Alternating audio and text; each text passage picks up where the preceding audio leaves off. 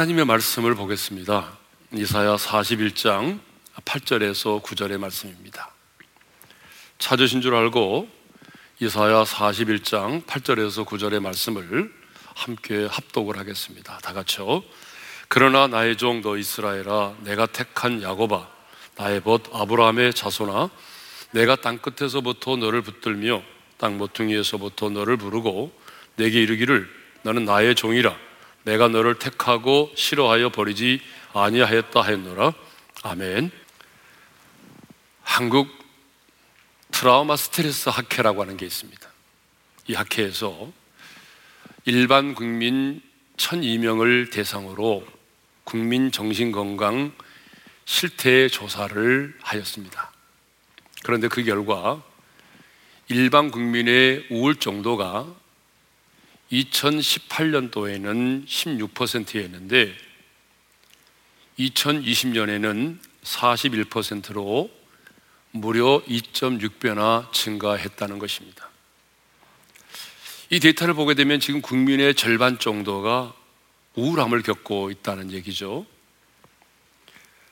그리고 국민 다섯 명 중에 한 명이 코로나19 이후에 수면 장애를 겪고 있다는 것입니다. 또 그동안의 주요 재난과 중증 질환과 코로나19를 제시한 후에 각각에 대한 불안과 스트레스 정도를 질문했는데 이 메르스 사태는 17%, 암과 뇌질환일 경우에는 27%, 세월호 침몰되었을 때는 45%, 코로나19 상황인 지금은 63%로 나타났습니다. 자, 이 통계를 보게 되면 지금 우리 국민은 어느 때보다도 코로나 바이러스 상황을 겪으면서 엄청난 불안과 스트레스를 겪고 있다는 것입니다. 그렇습니다. 지금 우리는 정치, 경제, 사회, 문화, 예배 등 모든 영역에서 한 번도 경험해 보지 못한 그런 삶을 살고 있습니다.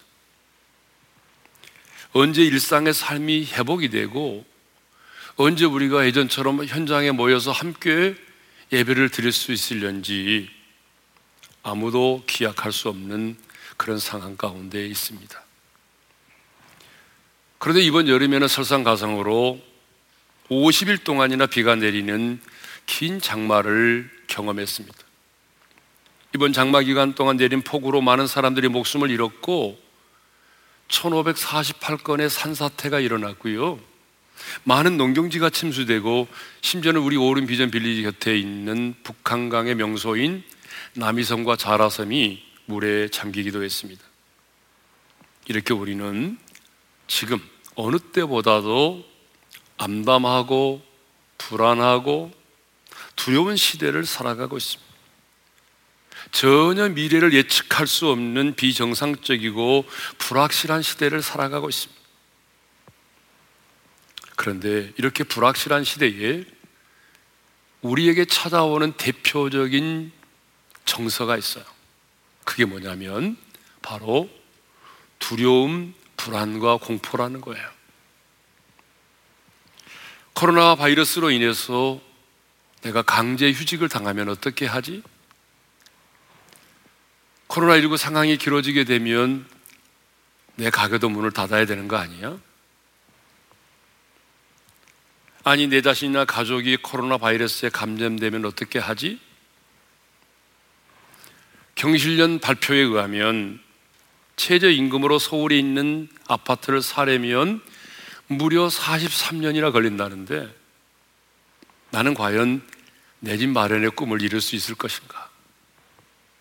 아니면 전세가 폭등으로 인해서 서울에서 살지도 못하고 서울 외곽으로 밀려나서 거기서 출퇴근 전쟁을 치르면서 살아야 되는 거 아닌가? 라고 하는 두려움이 사람들 마음속에 있습니다.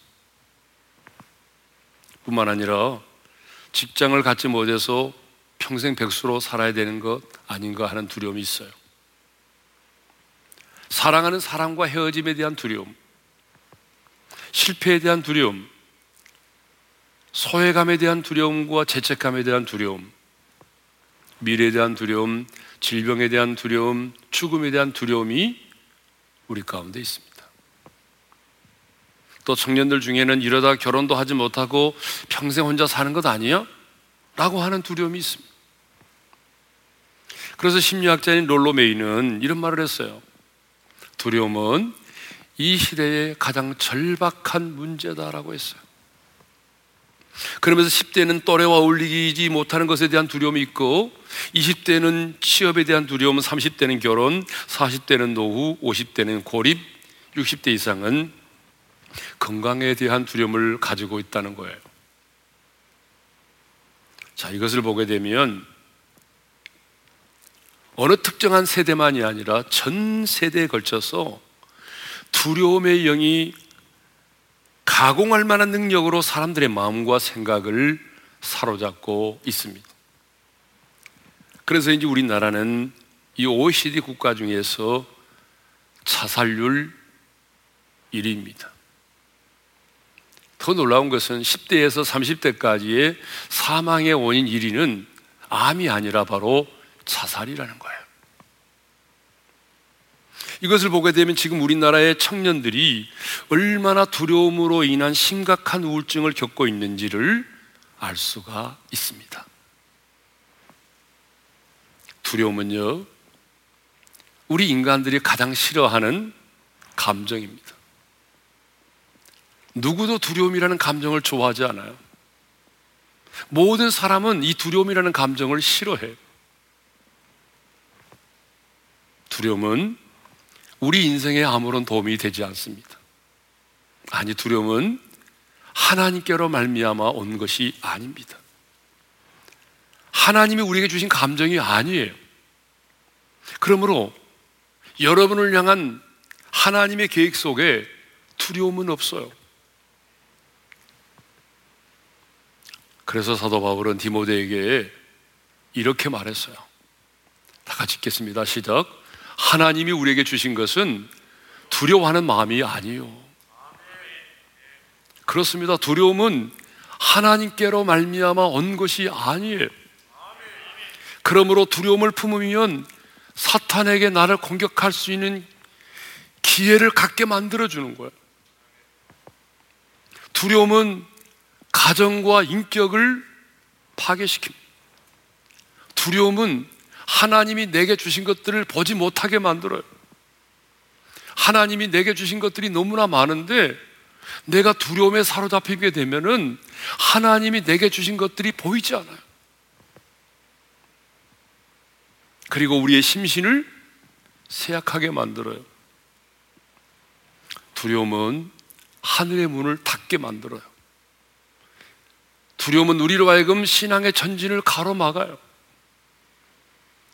그래서 두려움을 가지고 있는 자는 영적인 전쟁을 치를 수가 없어요.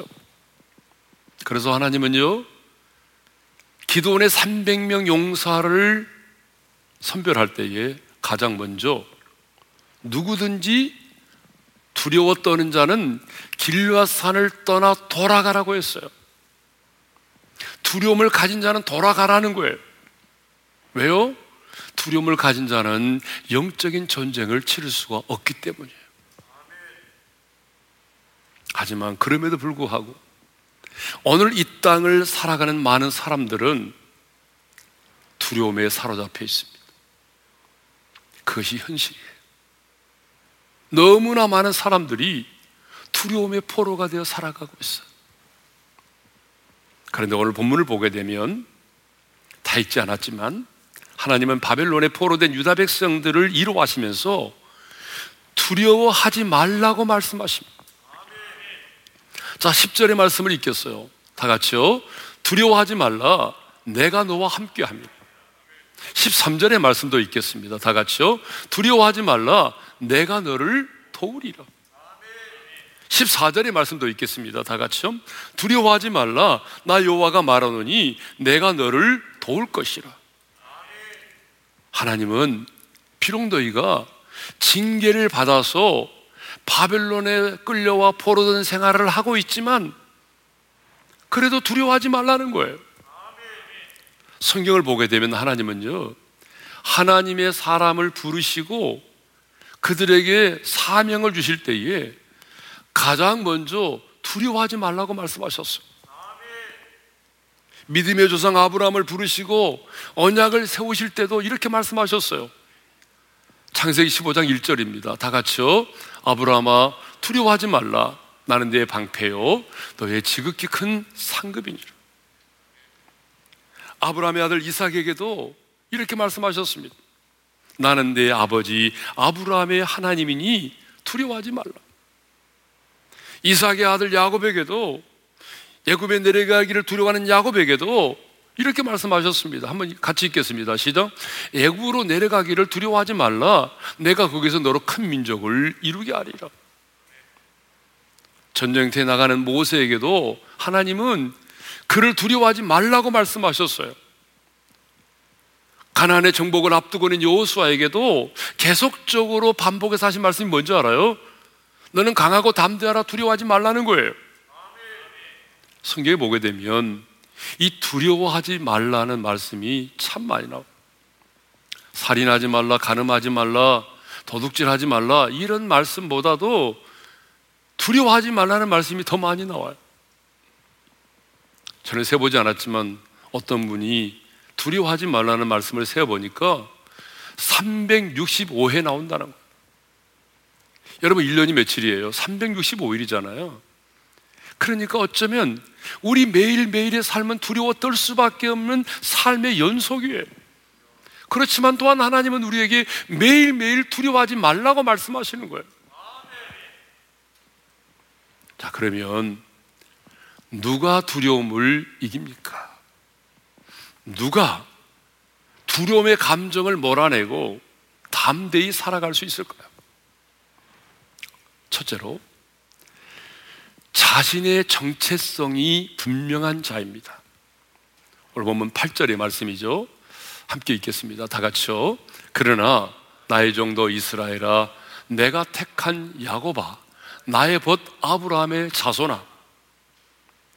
하나님은 지금 하나님의 징계로 바벨론에 끌려와서 포로된 생활을 하고 있는 그 유다 백성들, 이스라엘 백성들을 이루하시면서 나의 종도 이스라엘아, 내가 택한 야고바, 나의 벗 아브라함의 후손아, 이렇게 부르신다는 거예요. 여러분, 왜 하나님은 동일한 이스라엘 백성들을 부르시면서 이렇게 각각 다른 호칭을 사용하셨을까요? 그것은 자신의 정체성이 분명한 자라야 두려움을 이길 수 있기 때문입니다.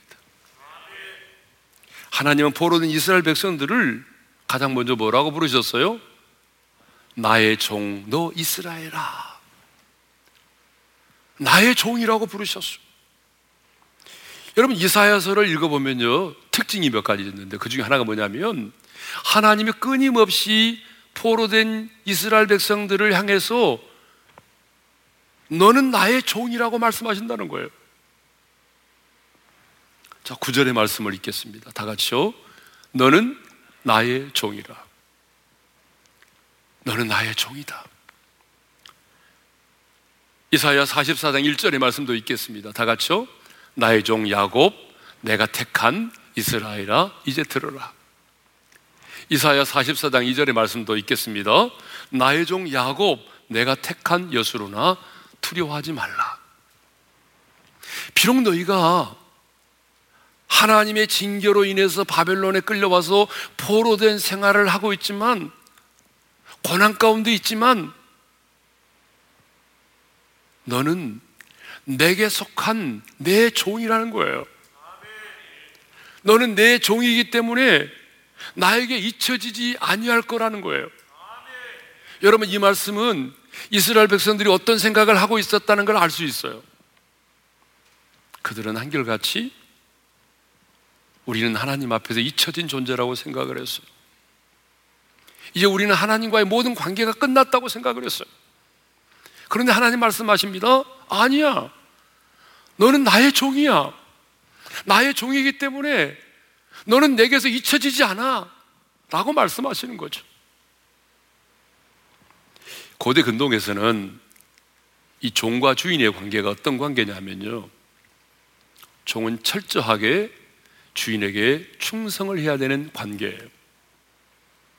반면에 주인은요, 자신에게 충성하는 그 종에 대해서 어떻게 합니까? 철저하게 그의 목숨과 생계를 책임져 주는 관계예요. 이것이 바로 종과 주인의 관계예요. 근데 하나님은 이스라엘 백성들을 뭐라고 말합니까? 너는 나의 종이야. 그래 이스라엘 백성들은 하나님께 뭘 해야 돼요? 충성해야 돼요.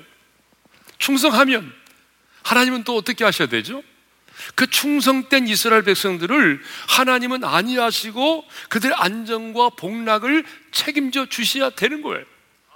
그게 바로 종과 주인의 관계거든요. 그런데 이스라엘 백성들만이 하나님의 종이 아닙니다. 하나님의 나라를 위해서 부르심을 받은 저와 여러분도 뭐예요? 하나님의 종입니다. 그래서 바울은 늘 그리스도 예수의 종이라고 말하지 않았어요. 로마서 6장 17절에 보게 되면 우리는 과거에 제 종이었어요. 우리가 예수 믿기 전에는 우리는 죄의 종이었고 사탄의 종이었어요. 그래서 이 세상의 풍속을 쫓고 공중 권세 잡은 자를 따라다녔다고요. 그러나 이제는 우리는 죄의 종이 아닙니다. 사탄의 종이 아니에요. 세상의 종이 아닙니다. 우리는 하나님의 종입니다. 그러므로 우리는 나는 하나님께 속한 하나님이 내 인생의 주인 되시는 하나님의 종이라고 하는 이 분명한 확신을 가지고 담대하게 살아야 돼요. 내가 하나님의 종이라고 한다면, 하나님이 내 인생의 주인이라고 한다면, 내가 하나님의 나라를 위해서 충성할 때, 그 하나님은 나의 인생의 주인으로서 나 하나님 자신의 종된 우리를 어떻게 하십니까? 지키시고 보호하시고 책임져 주시는 관계예요. 그러니까 나는 하나님의 종이라고 하는 이런 확신을 가지고 정체성을 가지고 담대하게 살아야 한다 그 말입니다. 또 하나님은 이스라엘 백성들을 향해서 뭐라고 말하냐면 내가 택한 야고바라고 그렇게 부르십니다. 이 말은 이스라엘 자손은 하나님께로부터 특별히 택함을 받은 선민이라는 말이에요. 그러면 왜 하나님은 많은 민족 가운데서 왜 이스라엘을, 왜 그들을 택하여 선민을 삼으셨을까요? 신명기 7장 7절을 보게 되면 하나님은 그들이 결단코 다른 민족들보다도 우월하거나 결단코 다른 민족들보다 강하거나 다른 민족들보다 지혜롭기 때문이 아니라고 말씀하십니다. 신명기 10장 15절을 보게 되면 내가 너희를 택하여 나의 선민 삼은 것은 그것을 내가 기뻐하고 사랑하셨기 때문이라고 말씀하고 있어요. 신명기 10장 15절의 말씀을 읽겠습니다. 시작. 여호와께서 오직 내 조상들을 기뻐하시고 그들을 사랑하사 그들의 후손이 너희를 만민 중에서 택하셨음이 오늘과 같으니라. 하나님께서 이스라엘 백성들을 선민으로 삼으신 이유가 뭐예요? 그들이 남보다 강하고 우월하고 숫자가 많아서가 결코 아니라는 거죠. 하나님이 단순히 사랑하시고 기뻐하셨기 때문이라는 거죠. 근데 여러분, 마찬가지죠. 하나님께서 저와 여러분을 선택하여 부르신 것도 우리가 다른 사람보다 도 우월하거나 다른 사람보다 도 선하거나 다른 사람보다 도 탁월하기 때문이 결코 아니에요. 동일합니다. 하나님이 우리를 사랑하시고 우리를 기뻐하셨기 때문이에요. 그래서 사도 바울은 예배서 1장 4절과 5절에서 이렇게 말하잖아요. 다 같이 읽겠습니다. 시작. 창세전에 그리스도 안에서 우리를 택하사 우리로 사랑 안에서 그 앞에 거룩하고 흠이 없게 하시려고 그 기쁘신 뜻대로 우리를 예정하사 사랑 안에서 그 기쁘신 뜻대로 우리를 선택하셨다라고 말하잖아요. 그렇습니다. 여러분, 저와 여러분은요, 어쩌다가 예수를 믿게 되고, 어쩌다가 하나님의 자녀가 된 게 아닙니다. 하나님이 우리를 사랑하셨고 그 기쁘신 뜻대로 그리스도 예수 안에서 우리를 택하시고 우리를 부르셨기 때문입니다. 그러므로 우리도 하나님이 나를 택하여 부르셨다고 하는 이 놀라운 은혜를 잊지 말고 살아야 합니다. 또 하나님은 포로된 이스라엘 백성들을 향해서 뭐라고 말씀하셨습니까? 나의 벗 아브라함의 자손이라고 말씀하셨어요. 하나님은 그들의 조상 아브라함을 뭐라고 부르십니까? 나의 벗, 나의 친구라고 말씀하십니다. 여러분, 왜 하나님은 아브라함을 나의 벗이라고 말씀했을까요? 그만큼 하나님이 아브라함을 사랑하고 신뢰했다는 증거잖아요. 아브라함 역시 자신의 독자 이삭을 하나님께 드릴 만큼 하나님을 사랑했고 하나님을 신뢰했던 사람이죠. 그런데 너희는 내가 그렇게 사랑하고 신뢰했던 나의 벗 아브라함의 자손이라고 말씀하고 있어요. 이 말은 무슨 말입니까? 이스라엘 백성들이 아브라함의 자손으로서 가나안 땅을 유업으로 물려받은 하나님의 언약의 백성이다 그 말입니다. 아브라함의 자손이라고 하는 말은 하나님과 언약의 언약을 맺은 언약의 백성이라는 거예요. 뿐만 아니라 내가 너희의 조상 아브라함을 그렇게 사랑했던 것처럼 아브라함의 후손인 너희들 역시 내가 사랑하고 있다라고 하는 거예요. 이렇게 하나님은요, 포로된 이스라엘 백성들을 나의 종 너 이스라엘아. 그리고 내가 택한 야곱아. 나의 벗 아브라함의 자손아. 라고 부르십니다. 그러면 왜 하나님은 그냥 이스라엘아 라고 불러도 될 건데 이렇게 반복해서 나의 종 이스라엘아 내가 택한 야곱아 나의 벗 아브라함의 자손아 라고 부르셨을까요? 그것은 이스라엘 백성들이 여전히 하나님과 하나님의 특별한 사랑과 관심의 대상임을 분명히 하기 위해서입니다. 여전히 그들이 하나님의 사랑과 관심의 대상임을 분명히 하기 위해서입니다. 무슨 말입니까? 비록 너희가 하나님의 징계 가운데 있을지라도 하나님의 택한 백성으로서의 그 신분은 변하지 않았다라고 하는 거예요. 이게 굉장히 중요합니다, 여러분. 지금 그들은 하나님의 징계 가운데 있어요. 고난 가운데 있어요. 그런데 그런 고난 가운데 있을지라도 하나님의 택한 백성으로서의 신분은 변하지 않았다라고 하는 거죠.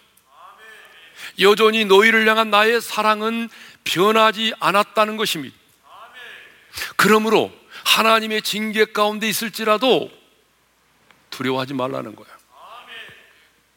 사랑하는 성도 여러분, 누가 두려움을 이깁니까? 내가 하나님의 종이고, 내가 하나님께 택함 받은 선민이고, 내가 하나님의 벗 아브라함의 자손이라고 하는 이 자신의 정체성이 분명한 사람입니다. 여러분 누가 파도처럼 밀려오는 이 수많은 두려움을 이겨내고 담대히 살아갑니까? 내가 이 땅에 발을 딛고 살아가지만 이 땅에 속한 자가 아닌 하나님께 속한 자인 하나님의 사람이라고 하는 그 자신의 정체성이 분명한 자입니다. 여러분 왜 다윗이 골리앗을 향하여 물맷돌을 들고 나갔습니까? 영심리 때문입니까? 아니에요. 그는 자신이 할례를 받은 하나님께 속한 하나님의 사람이라고 하는 그 자신의 정체성이 분명했기 때문이에요. 그래서 망군의 여호와의 이름으로 골리앗을 향하여 나아갔던 것입니다. 이렇게 나는 누구인가? 나는 어떤 사람인가? 나는 어디에 속한 자인가? 라고 하는 이 자신의 정체성을 아는 것이 너무 중요합니다. 그렇다면 하나님의 사람이 누리는 어디에서 자신의 정체성을 찾을 수 있을까요? 어디에서 자신의 정체성을 발견하죠? 결론을 말씀드리면 하나님과의 관계입니다. 하나님의 사람은 하나님과의 그 관계에서 나의 자신의 정체성을 찾는 것이에요. 제가 수없이 말씀드렸잖아요. 예수를 믿는다는 것은 단순히 교회를 왔다 갔다 하는 게 아니라고.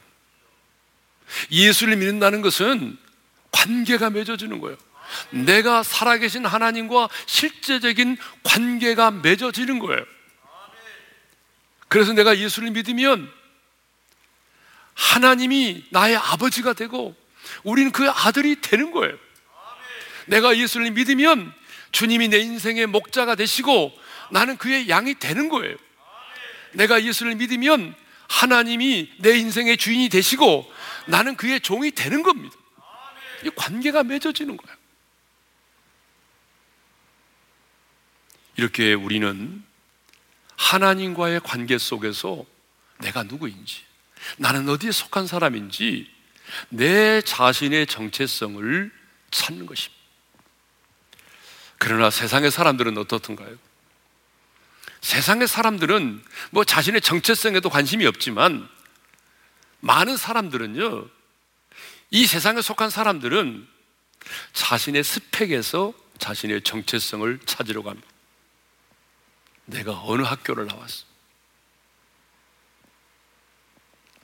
세상의 성공에서, 세상의 외모와 아름다움에서, 부유함에서 자신의 정체성을 찾으려고 합니다. 그러나 여러분, 이 모든 것들은 영원하지 않습니다. 변합니다. 흔들립니다. 사라집니다. 그러므로 이것들은 내 자신의 정체성이 결코 될 수가 없어요. 하나님의 사람인 우리는 세상의 스펙에서 내 자신의 정체성을 찾는 게 아니에요. 세상의 부귀와 영화에서 성공해서 나의 자신의 정체성을 찾는 게 아닙니다. 하나님과의 관계에서 찾는 거예요. 그런데 오늘 신앙생활을 하면서도 아니 교회를 참 오래 다녔지만 하나님의 사람으로서의 자신의 정체성이 흔들리는 사람들이 너무나 많아요. 최근의 분위기가 기독교에 대해서 교회에 대해서 반사회적 분위기가 형성이 됐습니다. 주님 오실 날이 가까워지면 저는 더욱더 이러한 일들이 더 심하게 일어날 거라고 생각합니다. 여러분, 이런 일들이 있기 때문에 사실은 교회 안에서의 어땠습니까? 알곡과 쭉정이가 구별되기 시작하는 거죠. 교회를 참 많이 다녔는데 이런 반사회적인 분위기에 때문인지는 몰라도 하나님의 사람으로서 정체성이 흔들립니다. 내가 하나님께 속한 하나님의 사람이라고 하는 것을 숨기고 싶어 합니다. 아니, 부끄러워합니다. 만일 여러분들이 이런 사회적인 분위기 때문에 내 믿음이 흔들리고 내 자신의 정체성이 흔들리고 숨기고 싶고 부끄러워하고 있다면 여러분들은 나와 하나님과의 관계를 다시 한번 점검해 보셔야 돼요. 어쩌면 주님과 내가 아무런 관계가 없는 어떠한 관계도 맺어져 있지 않는 그런 관계일 수도 있어요.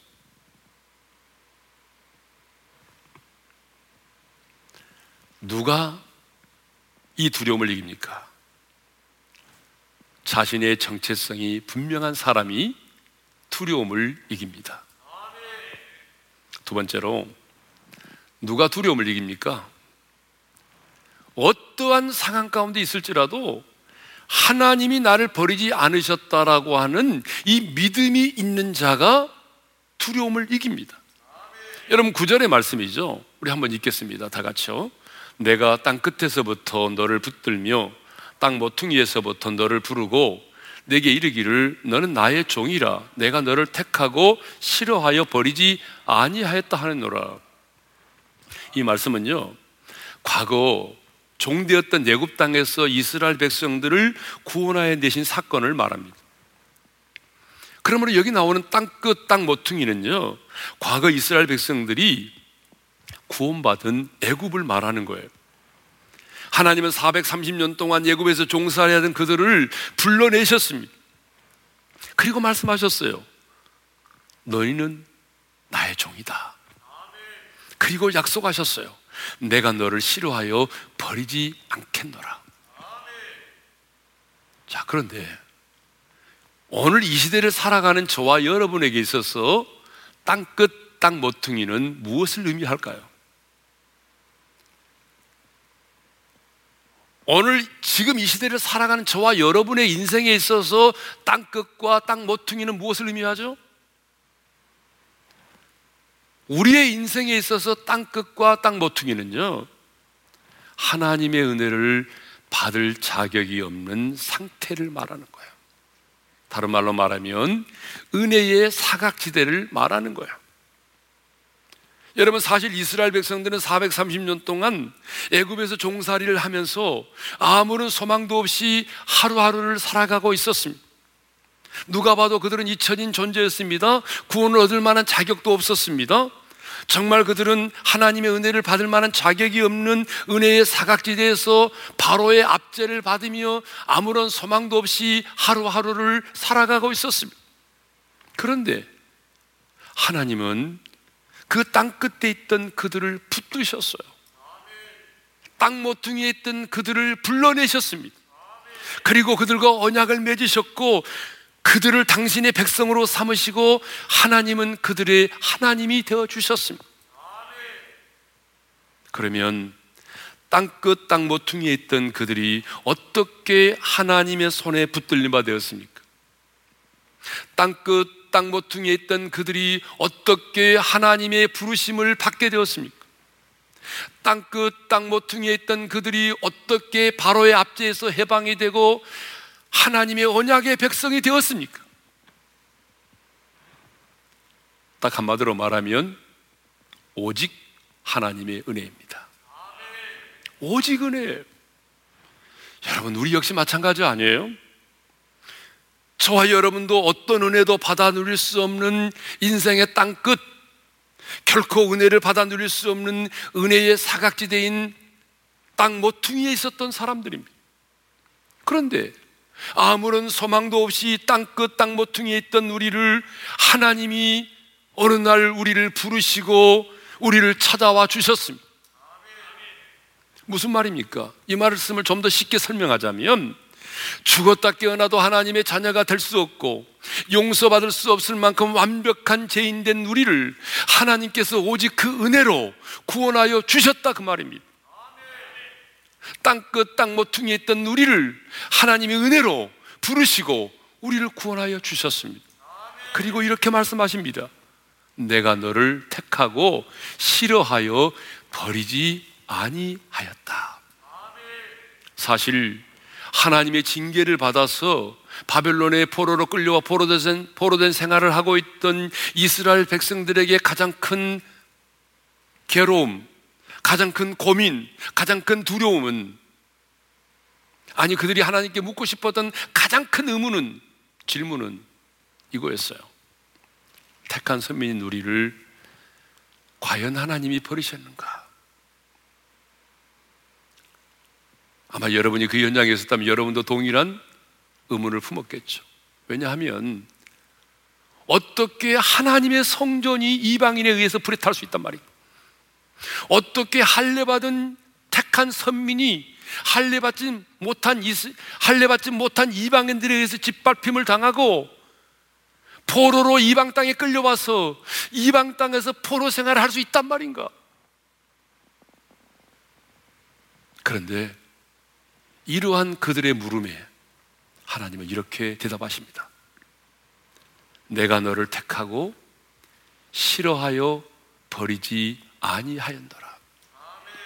너희는 나를 배신하여 우상을 숭배했지만 그래서 공의로운 하나님의 징계 가운데 있지만 그러나 나는 너를 버리지 않았다는 것입니다.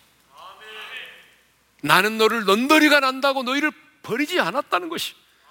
나는 결코 너희를 포기하지 않았다는 것입니다.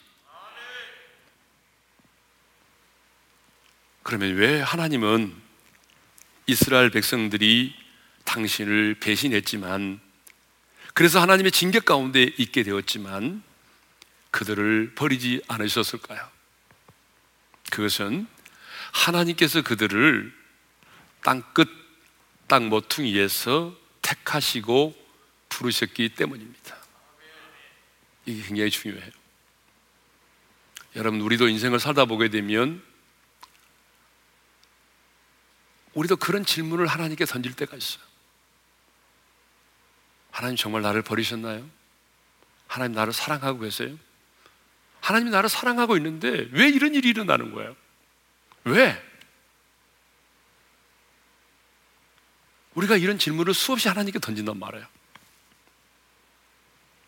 이스라엘 백성들도 마찬가지예요. 근데 하나님 말씀하셨어요. 내가 너를 택하고 싫어하여 버리지 아니하였다. 내가 너를 징계하지만 나는 너를 버리지 않았어. 나는 너를 포기하지 않았어. 그런데 그 이유를 아셔야 돼요. 하나님께서 그들을 땅끝, 땅 모퉁이에서 택하시고 부르셨기 때문이에요. 여러분, 마찬가지입니다. 우리도 하나님께서 처음부터 나의 선행과 의로움을 따라서 내가 행하는 그 행위의 기준을 따라서 하나님이 나를 부르시고 나를 선택하시고 나를 구원하셨다고 한다면 여러분 어떤 일이 벌어질까요? 나의 행위의 기준을 따라서 하나님은 얼마든지 나를 버리실 수가 있어요.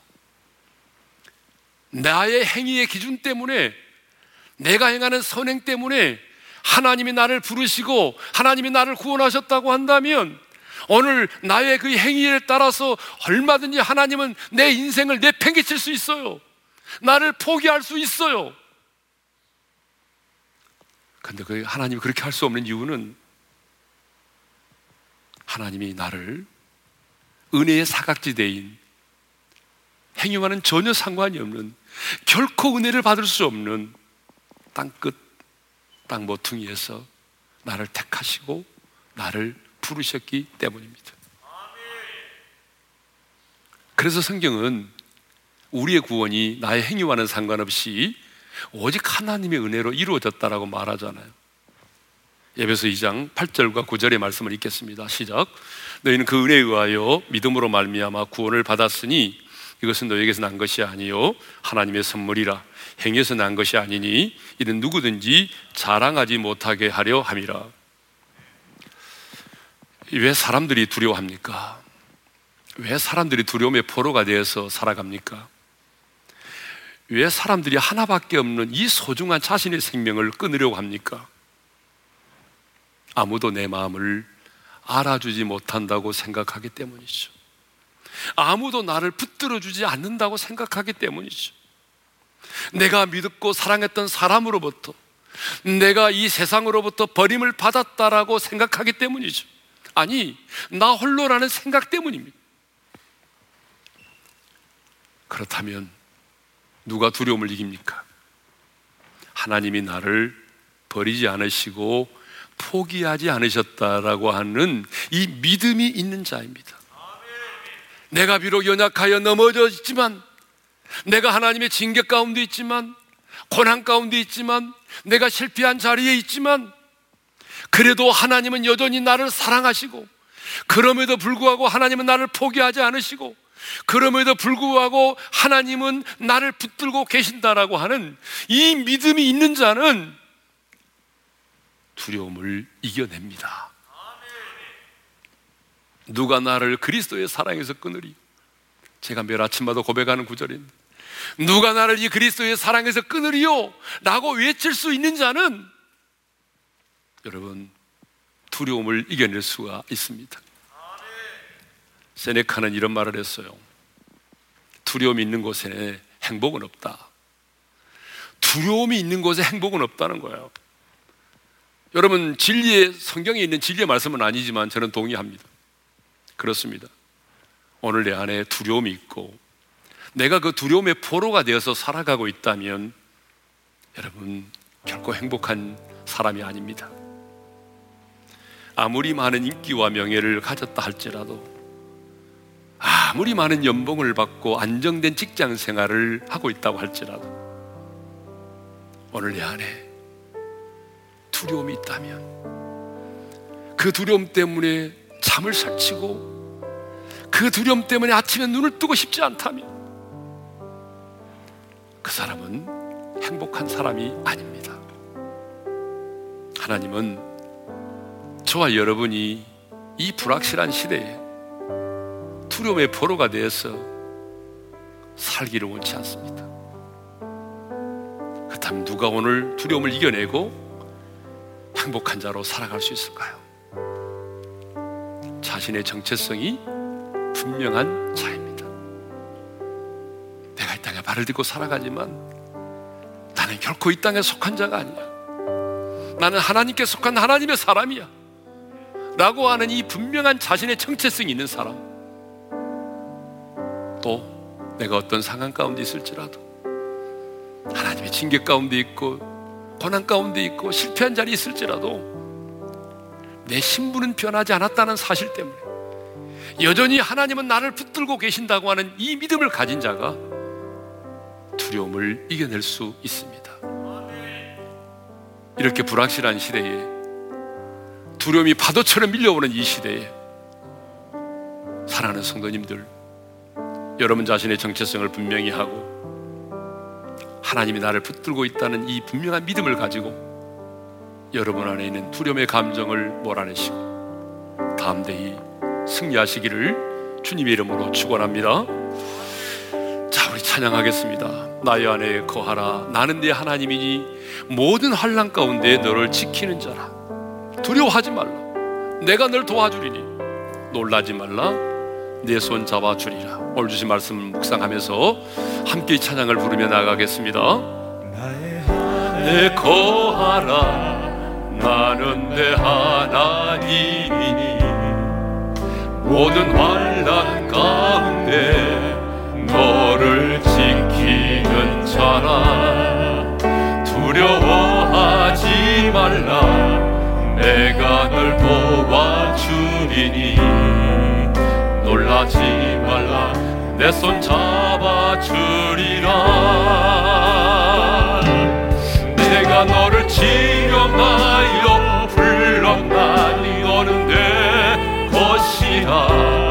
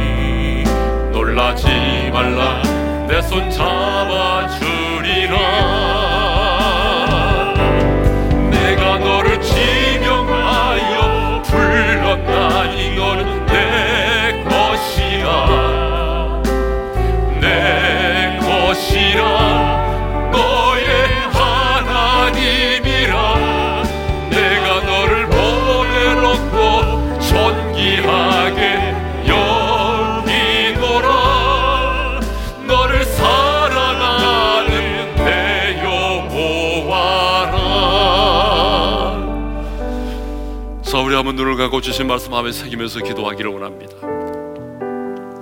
코로나19 상황이 길어지면서 이렇게 불확실한 시대를 살아가면서 너무나 많은 사람들이 두려움의 포로가 되어 있습니다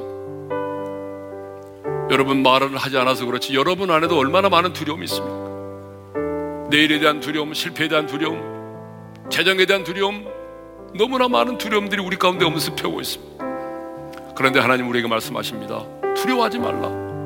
두려워하지 말라는 거예요. 그러면 누가 이 두려움을 이겨내고 담대함을 가지고 살아갈 수 있나요?